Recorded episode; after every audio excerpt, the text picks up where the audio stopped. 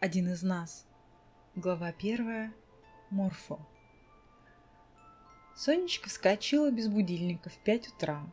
В дни фотосессии она просыпалась бодрая, в отличном настроении, и ей не терпелось поскорее выйти из дома. Приключения! Сегодняшний фотограф, Макс, был из тех, о ком Соня говорила «мы на одной волне». А это значило, что съемки пройдут весело, без нервов и долгих пауз, и можно будет придумать что-то на ходу и чуть выходить за рамки запланированных образов. И образ сегодняшней девушки тоже очень нравился. Легкий, воздушный, романтичный, с обилием платьев из полупрозрачного белого шелка в затейливых вышивках, со строгими воротничками-стоечкой и широкими богемными рукавами.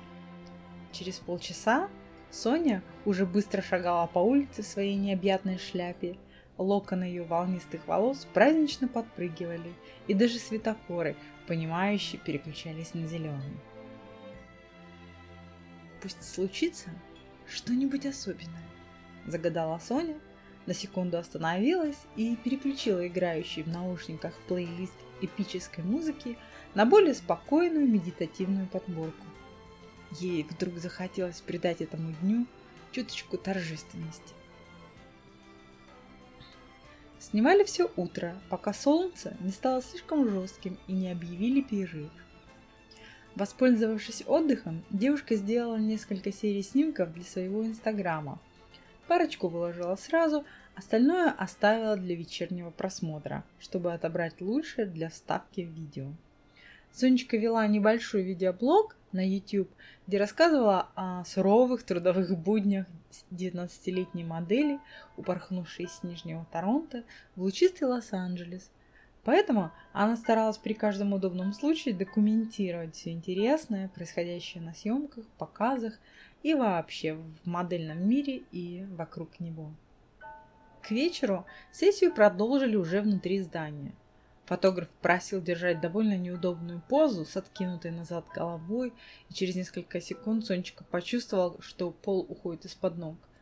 По счастью, в этот момент принесли новые аксессуары, так что у всех появилась минутка перевести дух. Девушки-ассистентки то и дело подходили к моделям, примеряя то серьги, то сумочку, то шляпку. Откуда-то прилетела перышко, видимо, оторвалась от чьего-то платья. Сонечка подхватила его и закружилась, рассматривая искорки на его сине-зеленых переливчатых краях. Макс тут же поймал волну и защелкал затвором фотоаппарата, описывая вокруг девушки замысловатые кривые по одному ему известной траектории. Они синхронно двигались в этом странном ритуальном танце еще какое-то время, пока, наконец, не выдохлись. Соня упала на диванчик к остальным девушкам, а Макс вернулся к мониторам отсматривать материал. Видимо, результаты порадовали редакторов, так что всех отпустили по домам. Вернувшись в свою квартиру, Сонечка наскоро перекусила фруктовым салатом, выудила из холодильника бутылочку камбучи и села отбирать фотки для ролика. Она перематывала серии снимков, натренированным взглядом мгновенно выбирая наиболее интересные – Обычно она делала еще несколько серий случайных фоток, нарочно небрежных, просто щелкая обстановку, детали интерьера, рабочие моменты. Иногда из этого получались забавные фотки, которые мгновенно становились хитами в Инстаграме. Последняя серия начиналась с фотографии того самого перышка, причем в искусственном освещении его цвет получался более насыщенно синим с почти незаметным зеленоватым отливом. Сонечка пометила этот кадр и полистала дальше. Странное дело, ровно в середине серии оказалась точно такая же фотка. Соня даже перепроверила время на снимке. Но нет, те кадры шли по порядку. Какой-то глюк. Происшествию был вынесен мгновенный вердикт, после чего оно было также мгновенно забыто. Зато Соня вспомнила о перышке, все еще лежавшем в ее сумочке вместе с другими подарками, которые девушки обычно получали в конце съемки – как правило, раздавали косметику от рекламируемых брендов, какие-то украшения и прочие мелочи. Девушка достала из сумки блокнот, раскрыла его, и перышко слетело с разворота прямо на клавиатуру. В холодном свете монитора оно казалось совсем синим, почти фиолетовым. Сонечка еще немного полюбовалась им, положила на прикроватный столик и вернулась к монтажу своего видео. Почти закончив работу над роликом, Соня вдруг вспомнила, где она раньше видела такой же цвет. Давным-давно брат водил ее на выставку в художественный музей. Выставка называлась «Бабочки мира».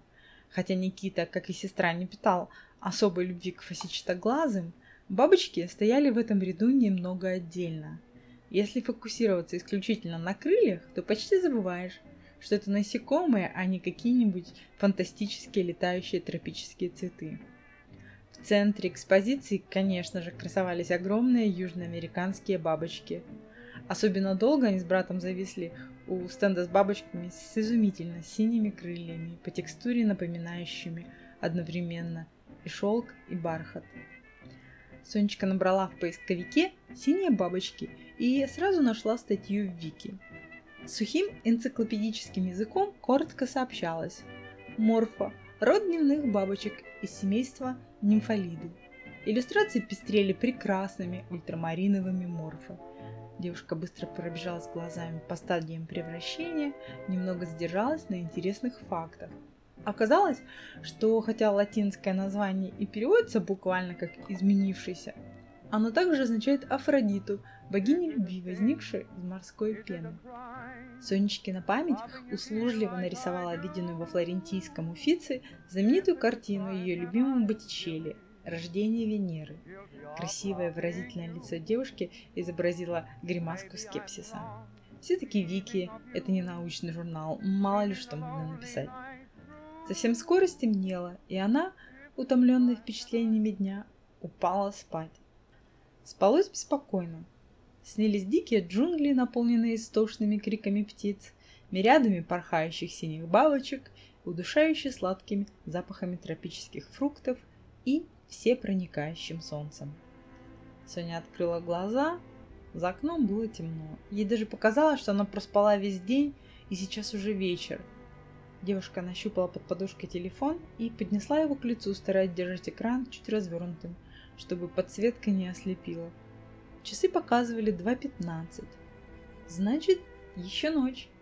Из приоткрытого окна тянуло прохладой. Соня поежилась, встала и закрыла створку, почти не открывая глаз. Вдруг ей показалось, что прямо напротив окна кто-то стоит. Темная тень отчетливо выделялась на фоне окна.